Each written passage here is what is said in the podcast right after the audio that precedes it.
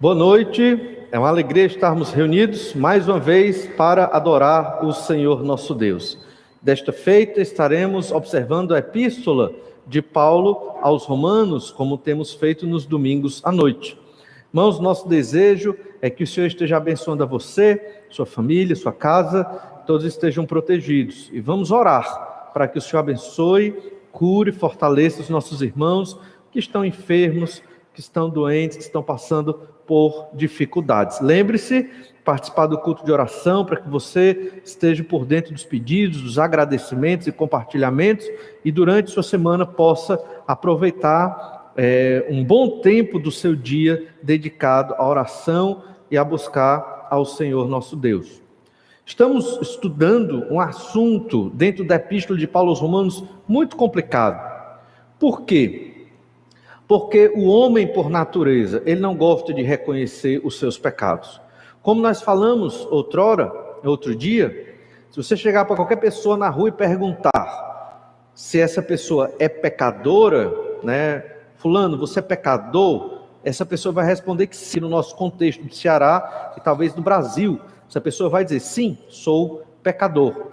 Mas no momento que você apresentar o que é pecado, e quais pecados aquela pessoa comete e que tem que deixar de cometer, então ela já muda o discurso, ela não vai afirmar que é tão pecadora quanto poderia ser, mas ela vai dizer assim, provavelmente: afinal de contas, todos somos pecadores, afinal de contas, o Senhor nos recebe do jeito que nós somos, afinal de contas, ninguém consegue é, fazer tudo que Deus quer mesmo. Então, essa é a nossa vida e é assim mesmo.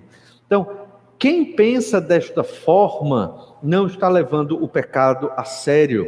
E o que nós estamos observando no começo da epístola de Paulo aos Romanos é o apóstolo mostrando a gravidade do pecado. O pecado leva uma pessoa ao inferno, seu próprio pecado do ser humano o leva à condenação eterna. Isso deve estar nas nossas mentes, deve ser, deveria ser o, o maior cuidado que uma pessoa tem, é o cuidado de não cometer pecados, porque os pecados levam à condenação. Paulo, então, do capítulo 1 de Romanos, do verso 18 ao 32, fala que o mundo gentílico, todos os gentios, aqueles que não são judeus, estão completamente perdidos nos seus pecados. Paulo começa argumentando assim. E então fala em Romanos capítulo 2, do verso 1 ao 16, da justiça dos judeus, uma justiça hipócrita, moralista, onde o judeu achava que pela sua religião ele seria salvo, ele achava que pelas obras ele seria salvo, obras religiosas, pela guarda da lei, pela circuncisão, ele seria salvo, que nós sabemos que não acontece. Mesmo que você tenha o nome de evangélico, carregue sua Bíblia, participe dos rituais da sua igreja. Se você, que se diz evangélico, não se arrependeu dos seus pecados e suplicou para Jesus lhe salvar, saiba disso. Você é só um religioso, como o judeu daquela época que tinha a lei de Moisés, a Torá, os cinco primeiros livros da Bíblia, tinha o Antigo Testamento, o Messias era judeu, tinha a aliança do Antigo Testamento, a velha aliança, e agora estava chegando a nova aliança. O judeu tinha tudo isso. Era descendente de Abraão, de onde veio o povo de Deus do Antigo Testamento, mas se esse judeu não se arrependesse dos pecados, e reconhecesse Jesus como o Senhor da sua vida e único meio de salvação, esse judeu estava condenado ao inferno de fogo. É isso que o apóstolo está tentando mostrar. E então, em Romanos 2, 17, até o capítulo 3, verso 8, que observamos domingo passado, nós percebemos a arrogância do povo de Deus, marcado por uma anomalia. Eles se gabavam de ter a lei de Deus, mas eles não guardavam a lei como deveriam guardar. Eles não guardavam por quê? Porque Jesus, ele é o cumprimento da lei, no sentido que o Senhor Jesus Cristo é perfeito e ele, sem pecado, cumpre toda a lei e ao morrer na cruz, ele se torna a substituição por nós, no castigo que nós deveríamos receber, porque nós não guardamos a lei de Deus, quer seja a lei de Moisés, obviamente, como gentios não precisamos guardar a lei de Moisés, como os judeus guardavam, quer seja a lei moral que Deus implantou no nosso coração por sermos imagem e criação de Deus, por sermos é, é, é, criatura de Deus e termos esta graça, né? todo, querendo ou não, todo ser humano possui essa graça na sua vida de ter um resquício da imagem de Deus e, consequentemente, da sua moralidade, essa graça comum na vida do ser humano, mesmo quando ele não é convertido, que nós já vimos isso em Romanos 2, capítulo, capítulo 2, verso 14 e 15, esta lei natural gravada no coração. Óbvio que o homem sem Cristo, pecador, ele não consegue identificar é, esta lei de Deus no seu coração e certamente ele vai quebrando e quebrando esta vontade do Senhor para a sua vida até é, é, o dia em que ele crê no Senhor Jesus Cristo. Deus queira que creia mesmo. O fato é que nós observamos essa arrogância do povo judeu. Temos a lei, mas não observam a lei como deveriam. E então, eles levantam, levantaram, capítulo 3, do verso 1 ao 8, que nós observamos domingo passado, três questionamentos Paulo escrevendo aqui, usando né, os artifícios da retórica de atribe, ele mostra um possível interlocutor judeu que poderia vir a fazer três questionamentos. Quando Paulo escreve assim, provavelmente é porque aqueles judeus fariam esses questionamentos. Primeiro, Deus é fiel em sua aliança. Segundo, Deus é fiel em suas promessas. E terceiro, Deus é fiel na sua justiça. E perceba aqui que é o pecador tentando justificar-se do seu próprio pecado. Essa é uma característica daqueles que não conhecem Jesus Cristo. Eles não reconhecem os seus próprios pecados, eles jogam a culpa dos pecados em outra pessoa. Nesse caso aqui, capítulo 3, do verso 1 a 8, os judeus estão jogando a culpa dos seus pecados no próprio Deus. Né? Deus, ele, ele não é fiel à aliança dele, nós não estamos sendo abençoados. Deus, ele não é fiel às suas promessas. Veja, estamos padecendo maldição aqui, onde estão as promessas de Deus se cumprindo? Né? Se nós somos descendência de Abraão, e por fim, Deus não é fiel à sua justiça. É assim que o judeu está entendendo, visto que eles estão sendo contados com os gentios. Como pode? Deus não está sendo justo no seu julgamento, porque o judeu ele se achava muito importante e especial.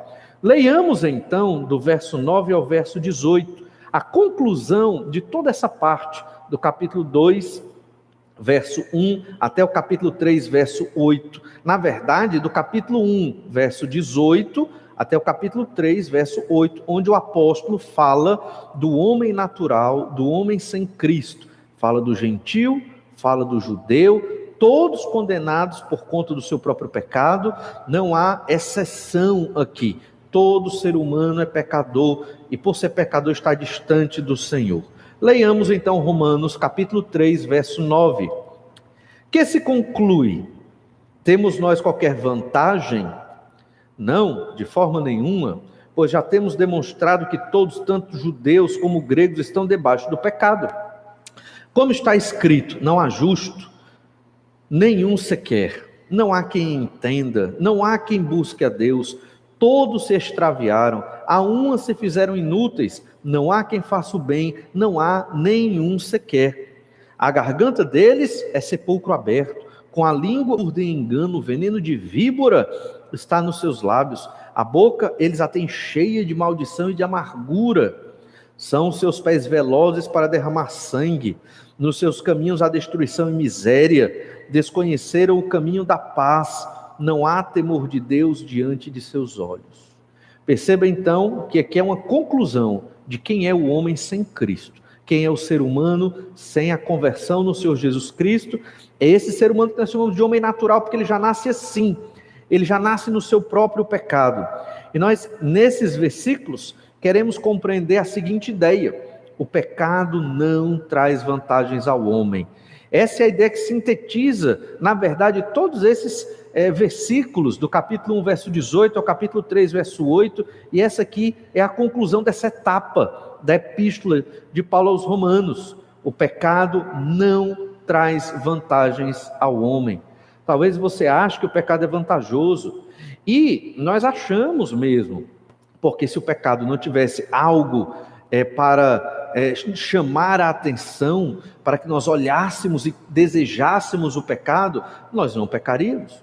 Então, o pecado nos atrai, o nosso próprio pecado que está no nosso coração, ele nos atrai para a queda, mas nós devemos compreender que todo pecado é destruição. O pecado não traz vantagem ao homem. Mesmo que você se sinta compelido a pecar, ache bonito, ache gostoso, seja interessante aquele pecado, lembre-se desse texto. O pecado não traz vantagens ao homem. Nós queremos observar três formas aqui em, neste sentido de que o pecado não é vantajoso de forma nenhuma ao homem. O primeiro sentido é de que não há Deus numa vida marcada pelo pecado. Se não há Deus, então certamente é completa destruição. Não há Deus numa vida marcada pelo pecado. Você percebe então que já é uma completa desvantagem, porque numa vida marcada, repleta de pecado, Deus não está presente. Lembre-se que esse texto a mente do apóstolo Paulo está orientada a falar do homem sem Cristo. Ainda estamos falando aqui daquela pessoa que não creu no Senhor Jesus Cristo. Então, observe Romanos 3,9 de novo. Com que se conclui? Então, ele está concluindo toda essa etapa, como nós acabamos de dizer. Só para revisar, em Romanos 1,18, nós lemos a ira de Deus se revela do céu contra toda impiedade e perversão dos homens que detêm a verdade pela injustiça. Então Deus está irado contra todos os pecadores, aqueles que já nascem no seu pecado, todo ser humano que não quer saber da verdade de Deus, mas que prevalece ou deixa-se prevalecer o seu próprio pecado e a sua própria injustiça. Então Paulo agora está arrematando todos os pensamentos aqui. Então ele diz que se conclui: temos nós qualquer vantagem? O homem pecador, o ser humano gentil, judeu, de qualquer raça, de qualquer cor, tem qualquer vantagem o homem que nasceu no pecado? E a resposta é não, de forma nenhuma, pois já temos demonstrado que todos, tanto judeus como gregos, estão debaixo do pecado. Todos os seres humanos nascem debaixo do pecado e isso nos afasta do Senhor nosso Deus. O pecado certamente é uma barreira entre nós e Deus, entre a humanidade e Deus. E só o Senhor Jesus Cristo nos traz um relacionamento favorável ao Senhor nosso Deus. Observe Romanos, capítulo 3, verso 1, nós já estudamos. Há pouco Paulo falou que o judeu tinha alguma vantagem. Qual era a vantagem do judeu? Romanos 3:1. Qual é, pois, a vantagem do judeu? Ou qual a utilidade da circuncisão? Eles perguntaram. Uma pergunta muito parecida com a do verso 9. Temos nós qualquer vantagem?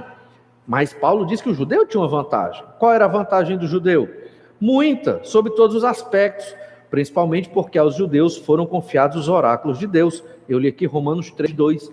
Qual a vantagem do judeu? Ele tinha a palavra de Deus, ele tinha a revelação do Senhor, eles tiveram os profetas pregando. Alguns reis do povo judeu eram crentes no Senhor, ou seja, muitas vantagens eles tiveram para chegar até, até Deus e ter um conhecimento mais íntimo, um relacionamento com Deus.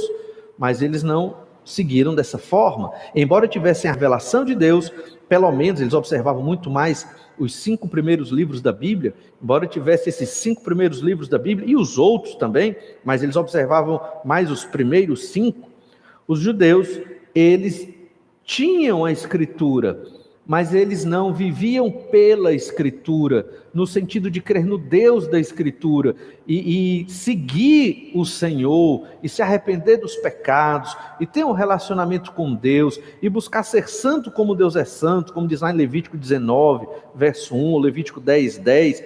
Eles não procuraram essas verdades, eles tentaram, é, criaram aqui no judaísmo do primeiro século um sistema legalista de salvação, salvação pela lei. E é um, um, uma forma de usar muito errado a lei. Muitas vezes, alguns crentes ou, ou cristãos usam a Bíblia dessa forma. Né? Vamos seguir os preceitos do que a Bíblia diz, mas sem crer no Senhor Jesus Cristo. Vamos seguir a ética da Escritura. É o que nós chamamos de conservadores. São conservadores não com relação à teologia, mas conservadores com relação à ética, à prática. Defendem a família tradicional, são contra o aborto e uma série de outros preceitos típicos dos conservadores, mas não são crentes no Senhor Jesus Cristo. Parecem é, é, eticamente boas pessoas, mas não são salvas no Senhor Jesus, ou seja, estão longe de Deus. Ter um bom comportamento Ser educado não significa que nós temos um relacionamento com Deus. Isso a gente tem que ter muito claro na nossa mente. É necessário conversão. E conversão tem dois elementos: arrependimento dos pecados e fé em Cristo, obviamente. Não havendo esses elementos, não há conversão. Bom comportamento numa sociedade humana é, é uma coisa, é até interessante, mas não resolve os problemas da humanidade em algum, em algum sentido, traz até uma vida agradável, mas certamente não uma vida completa, como o Senhor nos dá. Então, percebamos que o judeu tinha muitas vantagens, a revelação de Deus. No entanto, ainda estava debaixo da ira de Deus, como acabamos de ler. E então, no verso 10, ainda, nós lemos Romanos 3,10, como está escrito: não há justo nem um sequer. Nenhum. Nenhum bebê que nasce, ele nasce justo, ou seja, sem pecado. Uma pessoa sem nenhum crime diante da lei de Deus. E aqui, do verso 11 até o verso 18, o apóstolo ele está citando o Antigo Testamento, citando alguns salmos, citando o profeta Isaías. Perceba que Paulo ele não está criando uma doutrina nova. Embora aqui já exista a igreja, e a igreja não é a mesma coisa que Israel. Mas o princípio, tanto do, do, Antigo Testamento, ele é colocado aqui novamente, porque é o mesmo princípio, é a mesma lógica. Embora o povo de Deus tenha mudado, não é mais Israel, nação judaica, mas agora é igreja, uma congregação, uma comunidade mista de várias pessoas, de raças diferentes, mas o princípio da depravação total está aqui. Esse texto é o texto-chave sobre depravação total, que, que, é um termo teológico que nós usamos muito para falar de quê? De que todo ser humano foi corrompido pelo pecado, em todos os aspectos da sua vida. Não há nada de bom no ser humano que agrade a Deus. Nada, nada. Numa perspectiva em sociedade aqui, nós podemos achar uma pessoa agradável, uma pessoa educada, uma pessoa generosa, mesmo pessoas que não são crentes no Senhor Jesus Cristo. Mas nós não conhecemos o coração, é Deus quem conhece os corações. Então, uma pessoa generosa, ela pode ter outros pensamentos por trás daquela generosidade, pensamentos que não glorificam a Deus, o que normalmente acontece. Não estou querendo julgar ninguém, mas é o fato todos são pecadores e as obras, ou de generosidade, ou de educação, ou, ou, qualquer outra obra que venhamos a fazer, mesmo aqueles que não são crentes, necessariamente não significa que essas pessoas não estão completamente corrompidas e depravadas nos seus próprios pecados. A ética humana, mesmo a ética boa, em um certo sentido, ela não substitui o nosso relacionamento com o Senhor nosso Deus. Se não, seria salvação por obras. Nós já vimos nesses textos que é impossível, não tem como ser salvo através das nossas próprias obras. Então, Paulo, ele citando o Antigo Testamento, ele vai explicar que o ser humano é completamente depravado, corrompido nos seus pecados, e por conta disso, o grande princípio aqui é que nós temos que aprender a não ouvir o nosso coração. Nós temos que aprender a ouvir a palavra de Deus. Isso é muito difícil para os crentes. Óbvio que o apóstolo Paulo aqui, ele está dizendo que todos são pecadores. Ele está dizendo que o pecado é uma grande desvantagem para o ser humano, porque está longe de Deus. Deus não está presente na vida de um pecador, um pecador não redimido, pecador que não se arrependeu, não creu em Jesus. Deus não está na vida desse pecador. Não importa a religião dele, é, necessariamente a denominação. O que importa é que ele tenha se arrependido dos pecados e crido no Senhor Jesus como seu único e suficiente Salvador. Ah, mas eu sou evangélico da igreja tal. Ah, eu sou católico da igreja tal. Ah, eu sou anglicano de tal igreja. Não interessa. Se você não se arrependeu dos pecados, não creu no Senhor Jesus como ensina a Escritura, você é um pecador perdido, não conhece Deus, não tem um relacionamento com o Senhor. Mais uma vez, Paulo não está criando esta doutrina, ele está explicando uma doutrina que já existia desde o Antigo Testamento. Então, tudo que nós vamos observar aqui são citações do Antigo Testamento, de Salmos e de Isaías. Então, fazendo um resumo, antes de entrar em cada um desses versículos, observe que nós somos completamente depravados na nossa mente. É o que diz o verso 10 e 11 do capítulo 3. Nós somos completamente depravados nas nossas ações, verso 12. Nós somos completamente depravados nas nossas palavras, do verso 13 ao 14. Nós somos é, completamente corrompidos pelo pecado nos nossos relacionamentos, do verso 14 ao 17, e na nossa atitude em relação a Deus. A nossa atitude em relação a Deus também é corrompida pelo pecado, Romanos 3, verso 18. Então, todos esses versículos extraídos do Antigo Testamento, eles nos mostram que todo o nosso ser foi corrompido. Diferente do que diz Tomás de Aquino, não há uma parte sequer em nós que busque a Deus, que conheça Deus, sem a intervenção do Senhor Jesus Cristo e do Espírito Santo de Deus. Sem Jesus, sem o Espírito Santo, não é possível ter um relacionamento com Deus. Já nascemos nos nossos delitos e pecados e é necessário o Senhor nos dar vida. Se não for assim, não teremos vida com Deus. Perceba que isso vai além das denominações que se fala hoje. Isso aqui é o puro ensino da Escritura, que obviamente as igrejas devem proclamar, para que o crente saiba onde ele está, no que ele crê, porque se ele não conhece essas verdades, o crente deve se perguntar se realmente um dia creu no Senhor Jesus Cristo. Olha Romanos capítulo 3, verso 11. Veja que no verso 10 nós lemos: Como está escrito, não há justo nem um sequer nenhum consegue suprir as expectativas da justiça de Deus, nenhum ser humano que nasce, nasce sem pecado, nem um sequer. Verso 11: Não há quem entenda, não há quem busque a Deus. Se não houver iluminação do Espírito Santo, regeneração, se não houver conversão de pecados, arrependimento de pecados e a fé no Senhor Jesus Cristo, ninguém vai entender Deus.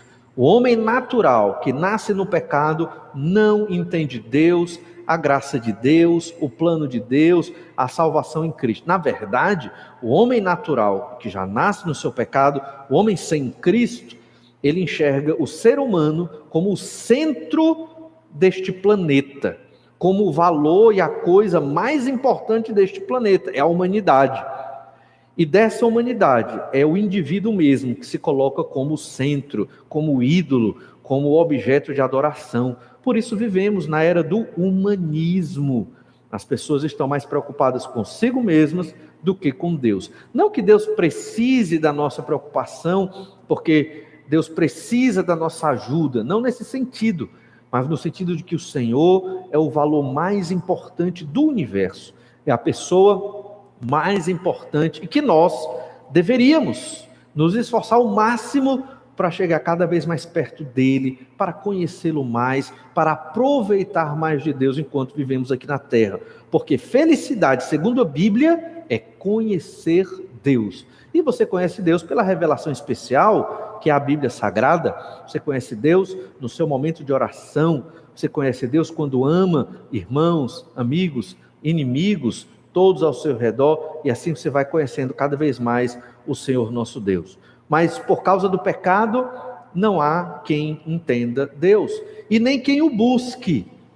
E aqui é muito importante, até alguns dos nossos hinos, por incrível que pareça, foram compostos de modo errado, dizendo que as nações clamam por salvação. Elas não clamam por salvação. Por quê? Porque não há quem busque a Deus.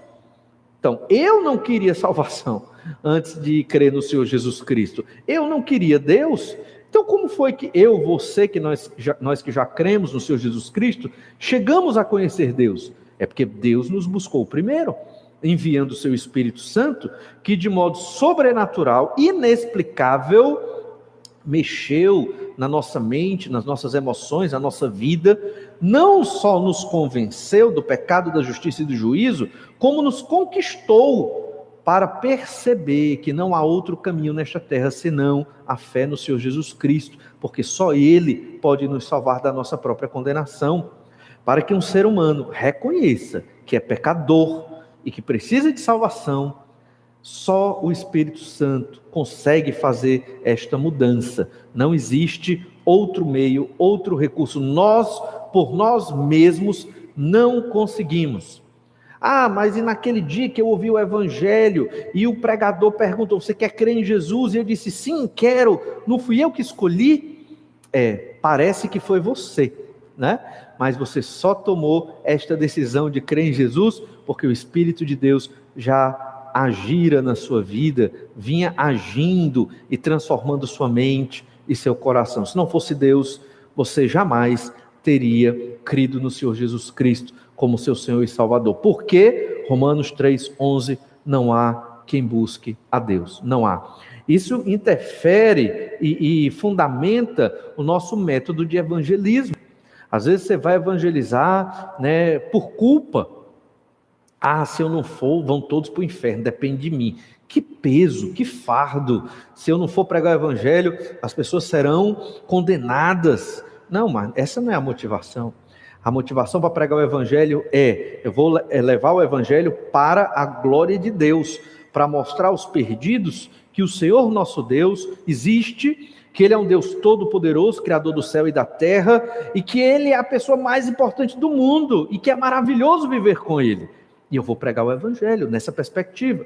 Se a pessoa vai crer ou não, aí é com o Espírito Santo de Deus, a terceira pessoa da Trindade, não é comigo. Por quê? porque não há quem busque a Deus, pelos meus argumentos, mesmo lendo a Bíblia, eu não vou convencer uma pessoa da salvação.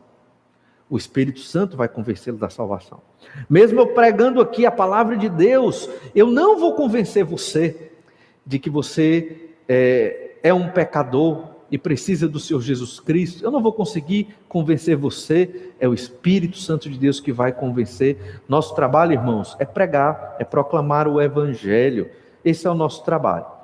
Quem Deus vai trazer para perto dele é obra do Senhor. É um, até porque é um fardo muito pesado para nós. Se eu não for levar o evangelho em tal país ou em tal cidade, aquelas pessoas serão condenadas ao inferno. Depende de mim. Não, se dependesse de mim, seria humanismo. Não seria cristianismo. Não depende de mim. Depende do Senhor operar o seu milagre. E eu, eu vou alegremente pregar o evangelho, por quê? Porque isso é graça, é alegria, é privilégio participar da proclamação do evangelho do reino do Senhor Jesus Cristo. Percebamos então que ninguém busca a Deus. E aqui o, apóstolo faz citações do Antigo Testamento, está citando Salmo 14, verso 2. Salmo 14, 2 diz: Do céu olha o Senhor para os filhos dos homens, para ver se há quem entenda, se há quem busque a Deus. E a, a conclusão é: não há. Não há quem entenda, não há quem busque a Deus. Deus, no seu trono, olha para a humanidade e não tem um pecador que o busque, exceto aqueles a quem Deus toca com seu Santo Espírito para a regeneração dos seus pecados. E, e um interessante é que Paulo entende isso muito bem, obviamente. Isso é uma doutrina do Antigo Testamento, no Novo ela é muito mais sintetizada, e nós aprendemos isso em Efésios capítulo 2, verso 1. Aprendemos também em Efésios 2, 1. Olha o que diz lá. Ele vos deu vida, estando vós mortos nos vossos delitos e pecados. Jesus nos deu vida. Eu estava morto nos meus delitos e pecados. Tem um cântico, né? agora eu não lembro toda a letra, mas ele diz, né? É, pode um morto se levantar? Pode um morto pedir ajuda? Não pode. Quando estávamos sem Cristo, né? Homens naturais, pecadores, vivendo ali no nosso pecado, nós não queríamos saber de Deus, não queríamos. Estávamos mortos nos delitos e pecados, e um morto não pede ajuda. Um morto não pede remédio, está morto, remédio não ressuscita, né? O morto, ele está morto. Somente um milagre para ressuscitar a, o espírito daquela pessoa. Por isso, Efésios 2:1, ele vos deu vida. Outras versões diz, ele vos vivificou. E aqui falando do Senhor Jesus Cristo, o Jesus que nos deu vida por causa do sacrifício dele. Em 1 Timóteo, capítulo 2, verso 5, nós lemos: Porquanto há um só Deus e um só mediador entre Deus e os homens, Cristo Jesus, homem, o qual a si mesmo se deu em resgate por todos, testemunho que se deve prestar em tempos oportunos. E esse texto que acabamos de ler, 1 Timóteo 2, 5 e 6, é uma síntese do Evangelho e da obra do Senhor Jesus Cristo, porque foi Ele que nos ligou até Deus, ele é o mediador, ele é a ponte, ele que estabeleceu um relacionamento de paz com o Senhor nosso Deus, entre nós e Deus, relacionamento que outrora era de ira, como lemos em Romanos 1, 18. Olha o Salmo 16, verso 8. Aqui, esse salmo nos mostra que a reclamação de Deus é que não o colocamos diante de nós como prioridade. Deus não está nas nossas vidas. Olha o Salmo 16, verso 8. O Senhor tenho sempre a minha presença, estando Ele à minha direita, não serei abalado. Então o salmo mostra que é isso que Deus quer que façamos. Deus deve estar sempre diante de nós, sempre na nossa vida, e assim não seremos abalados. O contrário do que nós observamos no verso 11. Olhe ainda Salmo 10, verso 4. O perverso, na sua soberba, não investiga que não a Deus são todas as suas cogitações. Então, o perverso, o ímpio, aquele que não crê no Senhor Jesus Cristo, o homem natural que já nasce no seu pecado, ele não investiga se Deus existe, ele não busca Deus, ele não quer saber de Deus, ele não tem Deus à sua frente, à sua direita, na sua vida. Tudo que ele pensa é que não há Deus.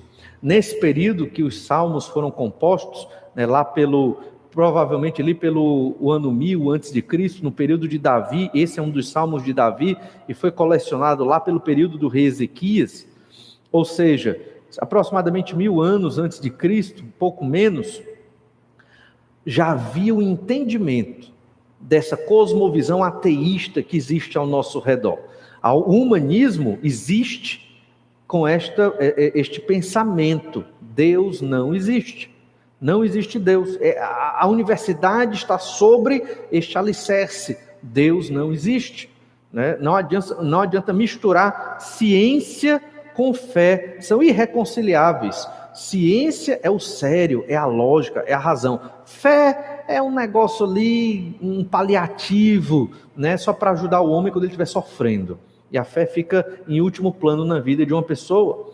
Perceba que o Senhor já está ensinando naquela época, muito antes da modernidade começar, que esse é o pensamento das pessoas sem Cristo, sem Deus, que não há Deus. É isso que eles cogitam.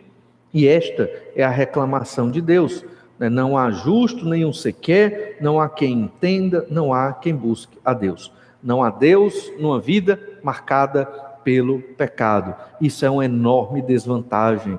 Estas pessoas elas não creem no Senhor, estão condenadas nos seus pecados e certamente sofrem nos seus próprios pecados aqui, porque o pecado traz sofrimento, o pecado gera morte, gera morte espiritual, gera morte física e gera uma vida de morte. Paradoxo, né? Antitético aqui, mas gera uma vida de morte, de sofrimento aqui na terra. Mas observemos uma segunda lição, segundo ensino nesse texto. Todos estão perdidos por causa do pecado. É óbvio esse ensino. Todos estão perdidos por causa do pecado. Não há um ser humano que nasça sem estar marcado pelo pecado, pecado que herdou de Adão. Olhe Romanos capítulo 3, verso 12.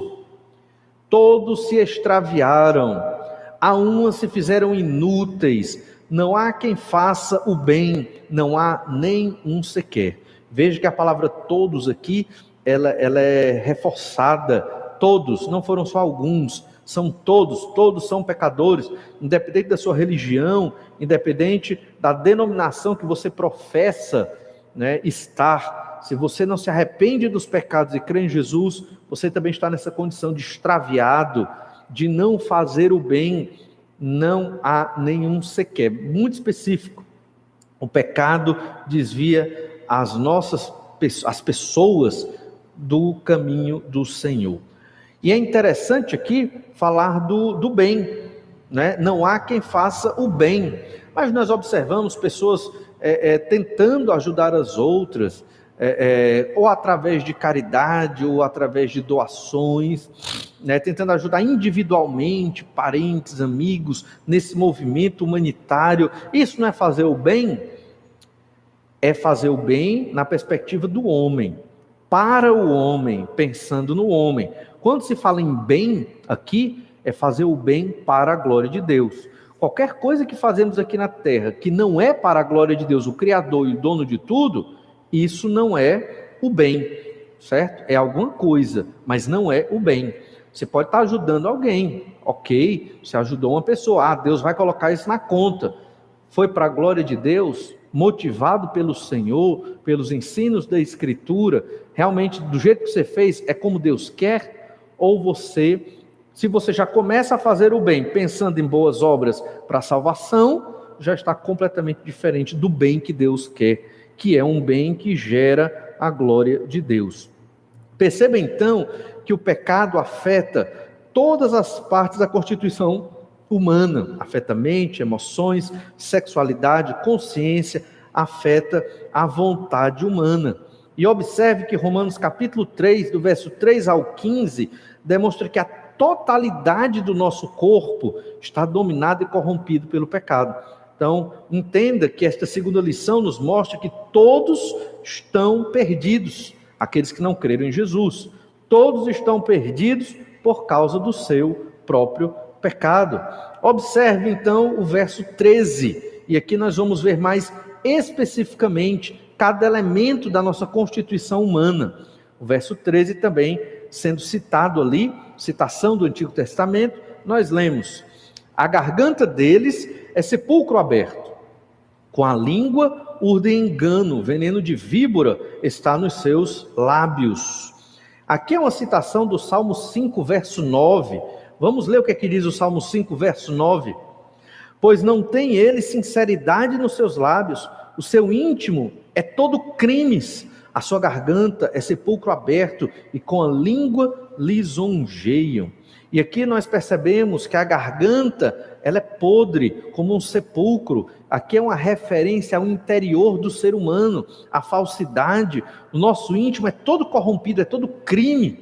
E também tem um elemento muito importante aqui, é que na língua hebraica, garganta e alma são palavras similares aqui. Então, é muito possível uma referência à alma no sentido mais íntimo do ser humano.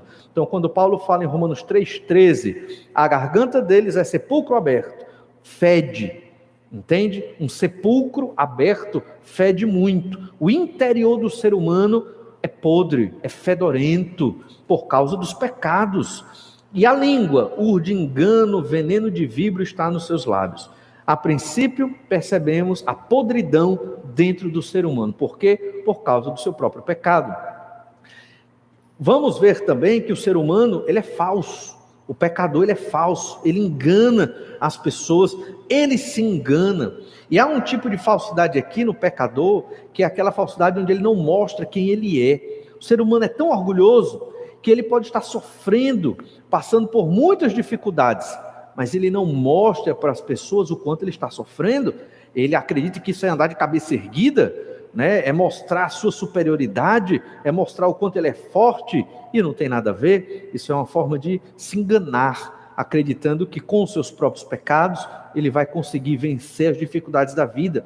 Na verdade, as dificuldades da vida de um homem sem Cristo são exatamente os seus próprios pecados decisões erradas, pensamentos terríveis que vão dificultando cada vez mais a sua existência aqui na terra. Olha então, ainda em Romanos 3,13, que a língua engana as pessoas, com a língua urdem engano. Então, estão enganando uns aos outros, se auto-enganando, acreditando que vão conseguir viver bem nos seus próprios pecados. E aqui é uma referência ao Salmo 52, verso 2. A tua palavra urde planos de destruição, é qual navalha afiada, ó praticadora de enganos, a língua, né? Amas o mal antes que o bem, preferes mentir a falar retamente, amas todas as palavras devoradoras, ó língua fraudulenta. O homem sem Cristo, ele mente para si mesmo, ele peca, peca, peca e ele não reconhece que é pecador. Essa é uma característica dos crentes. O crente ele reconhece, sou pecador.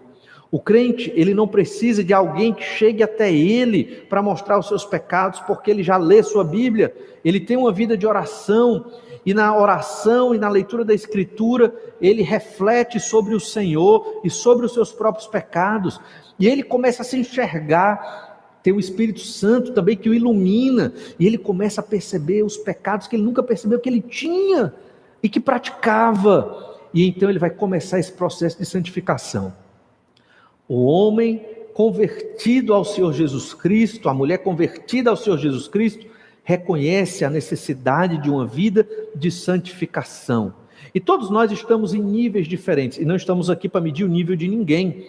Só estamos dizendo que cada um vai amadurecendo no seu próprio tempo. Entenda que existem alguns irmãos que têm que aprender certas coisas para vencer certos pecados. Outros irmãos parece que aprendem mais rápido ou buscam mais rápido. O fato é que nós não devemos julgar os pecados uns dos outros, mas ajudar uns aos outros a vencer os próprios pecados. O que é difícil, porque você se meter na vida de alguém, ficar dando pitaco na vida do outro, você pode cometer um erro, fazer um juízo de valor completamente errado. Então, temos que ter muito cuidado com isso.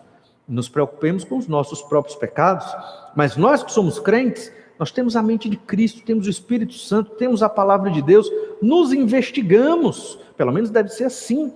Se o crente vive dessa forma, ele não vai ficar 10 anos escravizado num pecado, o que acontece muito. Ele não vai ficar anos na igreja marcando passo do mesmo jeito. Não, ele vai evoluir, crescer. Em que sentido? No sentido de ser cada vez mais parecido com Jesus. Mas o homem sem Cristo, com essa língua mentirosa, ele se engana. Ele acha que está feliz, mas não está, e ele não reconhece pecados. Sinal de uma pessoa que está no processo de conversão é quando ele começa a perceber: sou pecador mesmo, estou perdido mesmo, eu preciso de ajuda. Qual é o caminho? E aí ele começa a buscar. Essa busca não partiu dele, como nós já lemos, foi Deus que o iluminou ali. Os lábios são venenosos, matam vidas alegres e felizes. Perceba que ah, o pecado nos relacionamentos ainda em Romanos 3,13, no final do versículo, pensando na língua, veneno de víbora está nos seus lábios. O veneno da víbora sai das presas da víbora, né? Mas aqui, de quem é um pecador sem Cristo, é um veneno que sai dos lábios, da língua, da boca daquela pessoa, das palavras dela. Pessoa sem Cristo destrói relacionamentos com as suas palavras, Famílias destruídas por palavras mal empregadas. Isso é fruto do pecado, do orgulho. É, é muito comum famílias guardarem mágoa durante anos e anos e anos por palavras é, maldosas e terríveis que foram proferidas ali. Paulo, o que, é que ele está fazendo? Ele está descrevendo aqui um homem pecador e a desvantagem do pecado e como é terrível viver no pecado. Esse aqui é o homem sem Cristo. Esse aqui é o retrato de uma pessoa não convertida. É a conclusão dessa parte da epístola. O apóstolo está mostrando isso. São pessoas que destroem a si mesmas, pessoas que destroem os seus próprios relacionamentos. E aqui ele está citando também o Salmo 5, verso 9, onde diz: O seu íntimo é todo crimes. A ideia de matar as pessoas com as palavras. No Salmo 12, verso 2, nós lemos também. Falam com falsidade uns aos outros, falam com lábios bajuladores e coração fingido. Assim são aqueles que não têm Cristo como Senhor e Salvador. Só que alguém pode chegar e dizer: Ah, mas eu vi um crente que faz isso também. Né? Bem, de duas uma. Ou esse que se diz crente não é crente, ou é um irmão que está ainda muito no início da fé, imaturo e não aprendeu a amar, está aprendendo e nós temos que orar para que esse irmão aprenda a amar usando a sua língua. Veja o contraste no Salmo 19, verso 14. As palavras dos meus lábios e o meditar do meu coração sejam agradáveis na tua presença, Senhor, rocha minha e redentor meu. Olha o contrário, é o contraste. É isso que Deus quer dos seus filhos, palavras agradáveis a Deus. E essas palavras certamente serão agradáveis àqueles que estiverem ao redor dos crentes. Olha Romanos capítulo 3, verso 14. A boca eles a têm cheia de maldição e de amargura. E aqui é uma referência ao Salmo 10, verso 7. A boca, ele a tem cheia de, de maldição, enganos e opressão, debaixo da língua, insulto e iniquidade. Mais uma vez, uma referência às palavras trazendo maldição, amargura, destruindo relacionamentos, destruindo vidas típico daqueles que não têm Jesus como seu Senhor e Salvador. Ainda no Salmo 36, verso 3, as palavras de sua boca são malícia e dolo. Abjurou o discernimento e a prática do bem. Não quer saber da sabedoria, deixou a prática das boas coisas, daquilo que é pertinente ao Senhor. Isso nos mostra, irmãos, que nós, como crentes, não podemos ter a característica dos incrédulos, usar palavras para destruir. Não podemos. Da nossa boca tem que sair bênção, palavras agradáveis, palavras de perdão. Se no momento da ira você não tem palavras boas para dizer, fecha a boca.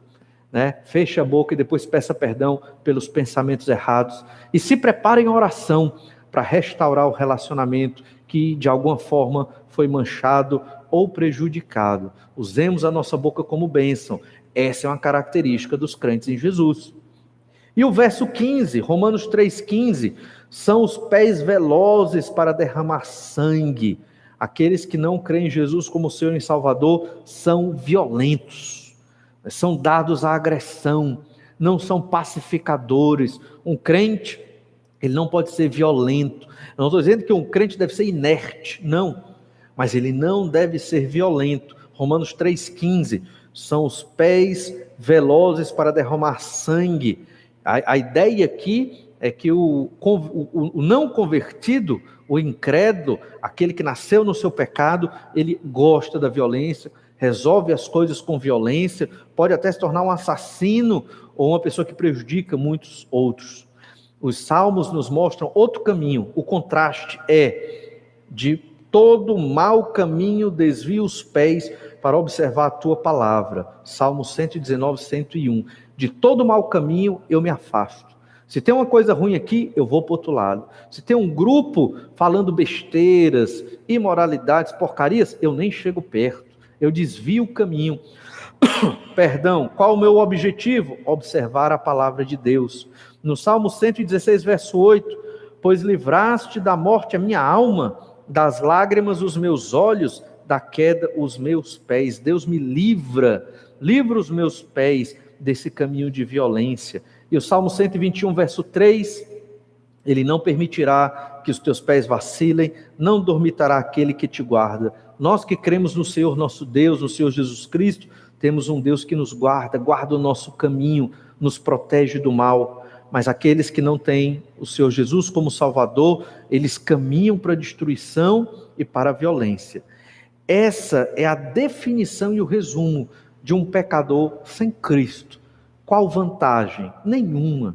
Só destruição, só violência, destruição de relacionamentos, engano e mentira para si mesmo e para os outros.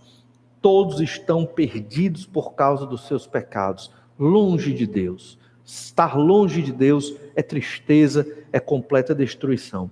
Avalie-se. Você que já creu no Senhor Jesus Cristo, se você vive algum desses elementos aqui, isso é comum na sua vida, arrependa-se, busque o Senhor, porque você não deveria estar vivendo assim. E aqueles que não creram em Jesus, veja como são. Aqui é um reflexo da sua vida, você que nunca creu no Senhor Jesus Cristo, mas é religioso, e até se diz evangélico, Mas se você tem esses elementos na sua vida, algo está errado. Talvez você acredite na salvação por obras. Arrependa-se do seu pecado, busque o Senhor Jesus Cristo.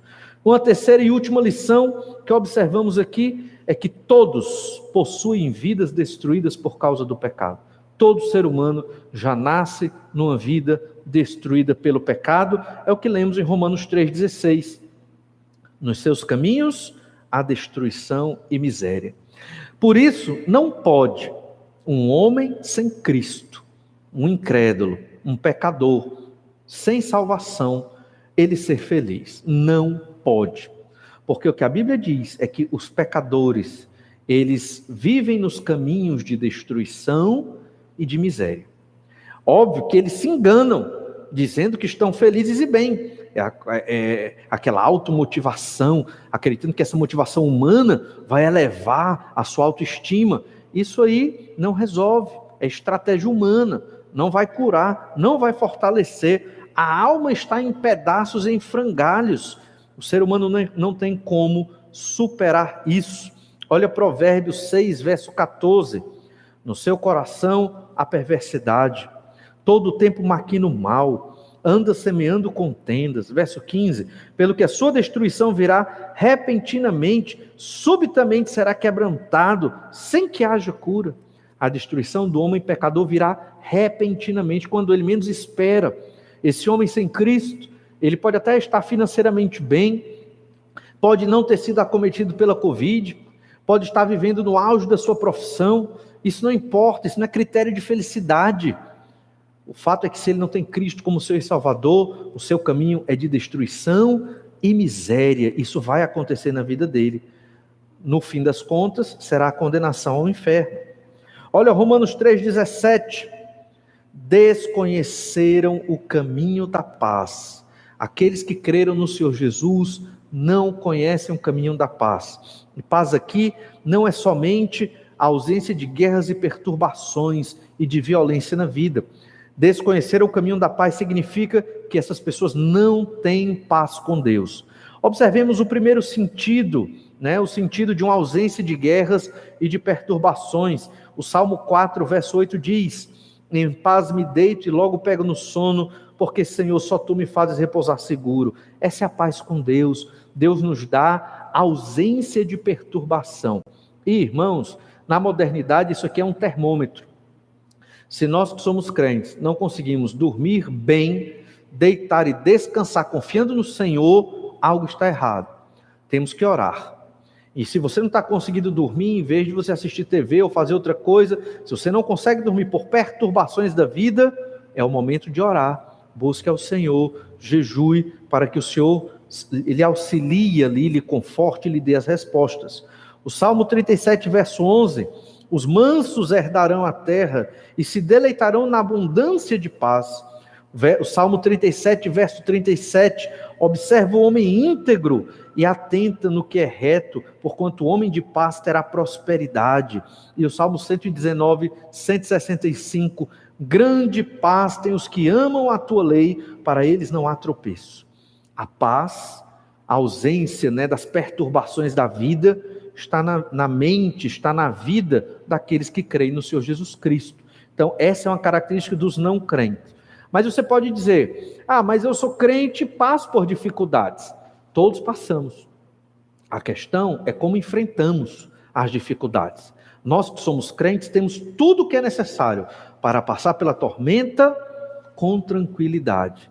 Lembremos de Jesus no Getsemane, sofreu tristeza e angústia, foi orar e buscou em Deus consolo. E é assim que acontece na vida do crente. É nesse sentido que, mesmo na tristeza e na angústia, nós recebemos essa paz de Deus, esse conforto. Deus cuida de nós, não tropeçamos. Grande paz tem os que amam a lei a palavra do Senhor.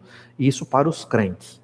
Os não crentes, é o verso 17, Romanos 3,17, desconheceram o caminho da paz. Não há paz para eles, só sofrimento, só angústia, só perturbação. Mas essa paz aqui se refere também à amizade com Deus. Eles desconheceram um caminho de amizade com Deus, de paz com Deus. Lembra de Romanos 1, 18? A ira de Deus se revela dos céus contra todo aquele que suprime a verdade com a sua injustiça, com o seu pecado. Os não crentes não têm um relacionamento pacífico com Deus, mas têm um relacionamento de ira. Deus está irado contra todo aquele que não creu em Jesus, contra todo aquele que vive nos seus próprios pecados, que não dá glória a Deus, que não busca fazer a vontade de Deus. Não importa a religião. Você pode ser evangélico, católico, anglicano, budista, não interessa. Né? Você pode até estar se sentindo bem, mas se você não creu no Senhor Jesus como Senhor e Salvador, você não tem paz com Deus. A ira de Deus está sobre você. Eu não estou dizendo aqui que todas essas religiões que eu falei, né, um crente pode participar de todas elas. Certamente que não, elas são contraditórias ao Evangelho. Só estou querendo enfatizar que não é o sistema religioso, mas é a fé no Senhor Jesus Cristo. Inclusive para os evangélicos. Há muito evangélico que não conhece o Evangelho. No Brasil, muitos.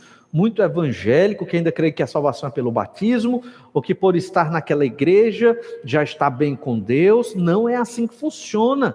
Você tem que ler a Bíblia, tem que se arrepender dos pecados e suplicar a salvação diante do Senhor Jesus Cristo. Olhe então essa paz e amizade com Deus que só os crentes possuem. Romanos capítulo 5, verso 1. Justificados, pois, mediante a fé, temos paz com Deus, por meio do nosso Senhor Jesus Cristo. Temos um bom relacionamento com Deus, não porque somos bons, entenda, mas porque Deus é bom, enviou Jesus para morrer na cruz pelos nossos pecados, nos salvou, nos justificou e nos colocou no relacionamento com Deus. Ainda em Romanos 5,10, porque se nós, quando inimigos, fomos reconciliados com Deus mediante a morte do seu filho, muito mais estando já reconciliados, seremos salvos pela sua vida. Salvos pela vida do Senhor Jesus. Tudo isso, irmãos, nos mostra a nossa condição, salvos em Cristo, e o texto de Romanos 3, verso 17, a condição do homem sem Cristo, um homem sem paz. E por fim, Romanos 3, 18, não há temor de Deus diante de seus olhos. Os homens que não creram em Jesus, o homem natural, o homem pecador, ele não teme a Deus. O temor do Senhor aqui é uma expressão do Antigo Testamento também para aqueles que creram no Messias, no descendente, no Senhor dos Exércitos, no Antigo Testamento, e foram salvos pela graça de Deus, pela fé em Jesus. Eles não sabiam que o nome do Salvador era Jesus, mas eles sabiam quem era o Salvador, o Messias, o leão da tribo de Judá. Aqueles que criam, eles temiam a Deus, eles possuíam o temor do Senhor na vida deles. O temor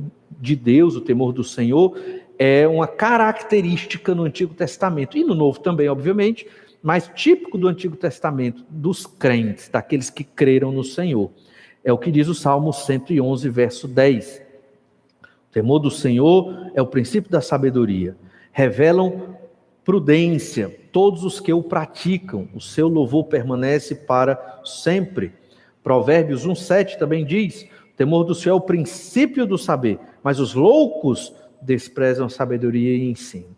E a lógica aqui de Provérbios 1:7 é: temor do Senhor é a característica dos crentes. Eles buscam a sabedoria de Deus. Os loucos, os ímpios, os incrédulos, esses não querem saber da sabedoria de Deus. E Provérbios capítulo 1, verso 28.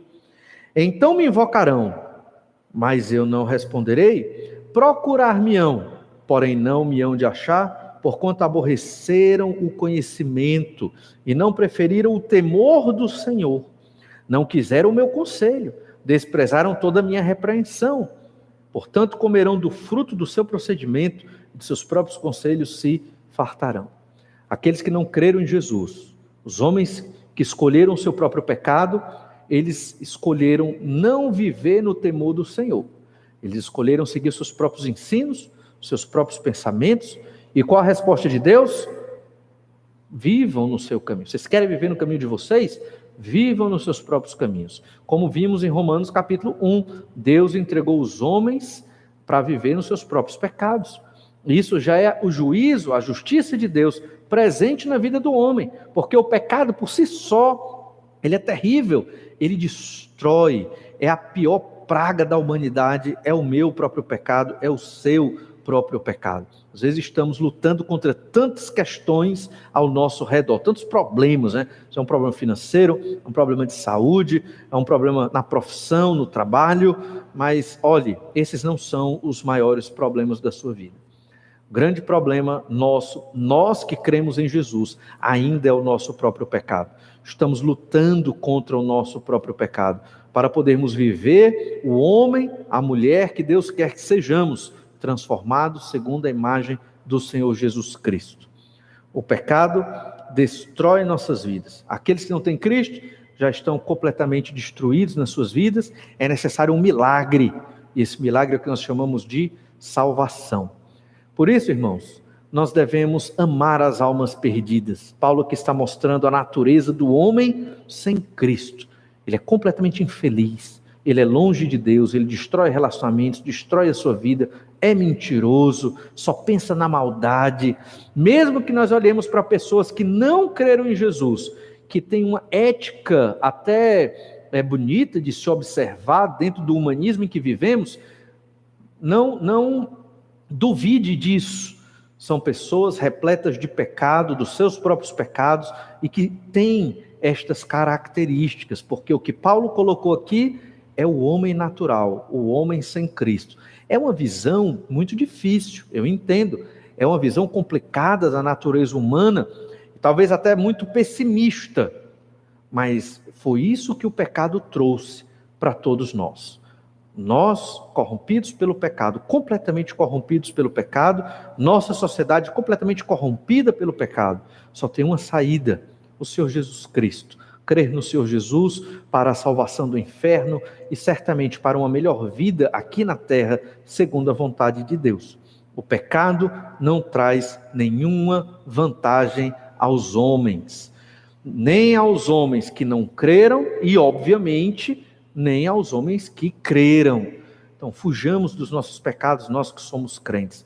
Busquemos uma vida de santidade, uma vida que agrada a Deus. E se algum pensamento de pecado brota do seu coração, rejeite-o automaticamente, naquela hora, sem titubear, sem pensar se vale a pena ou não, corte da sua vida.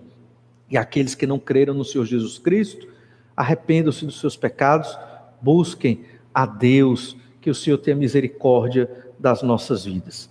Relembrando, três formas aqui de percebermos que o pecado não é vantajoso. Não há Deus na vida daqueles marcados pelo pecado.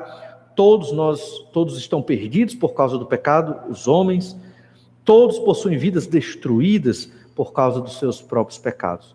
Que o Senhor nos abençoe, nos ajude e nos fortaleça a sermos aquele homem, aquela mulher que Deus quer que sejamos para a glória de Deus. E aqueles que não creram no Senhor Jesus, arrependam-se dos seus pecados e que nós sejamos uma bênção na vida de todos aqueles que não creram para levar esta mensagem de salvação, a necessidade de que o homem pecador se arrependa dos seus pecados, creia no Senhor Jesus e seja salvo. Vamos orar e pedir as bênçãos do Senhor. Pai amado, te agradecemos porque o Senhor é maravilhoso. Te agradecemos pela tua santa palavra que nos mostra quem somos. Somos pecadores, graças a ti hoje redimidos, salvos, convertidos pelo teu poder, pela tua graça. E hoje podemos, Pai amado, ter um relacionamento com o Senhor. Ainda pecamos, mas te louvo pelo teu perdão, pela tua misericórdia e por nos fortalecer dia após dia. Mas, Senhor Deus, para aqueles que ainda não creram, tem misericórdia. Daqueles da nossa família que ainda não creram, aqueles dos nossos amigos que vivem perdidos nos seus pecados, pessoas a quem amamos e temos um convívio e que muitas vezes quase sempre não creem, não querem saber da tua palavra. Nos ajuda, Senhor, a sermos instrumentos de proclamação do teu evangelho, não como juízes, mas como servos amorosos do Senhor, para chamar almas perdidas para o teu reino. É o que nós te pedimos, no nome do Senhor Jesus Cristo. Amém. Deus nos abençoe nos fortaleça, que você tenha uma boa semana, esteja usando o seu tempo para honrar e glorificar o Senhor, na sua devoção e no seu momento de oração. Deus abençoe a todos, uma boa noite e até quarta-feira no nosso culto de oração online.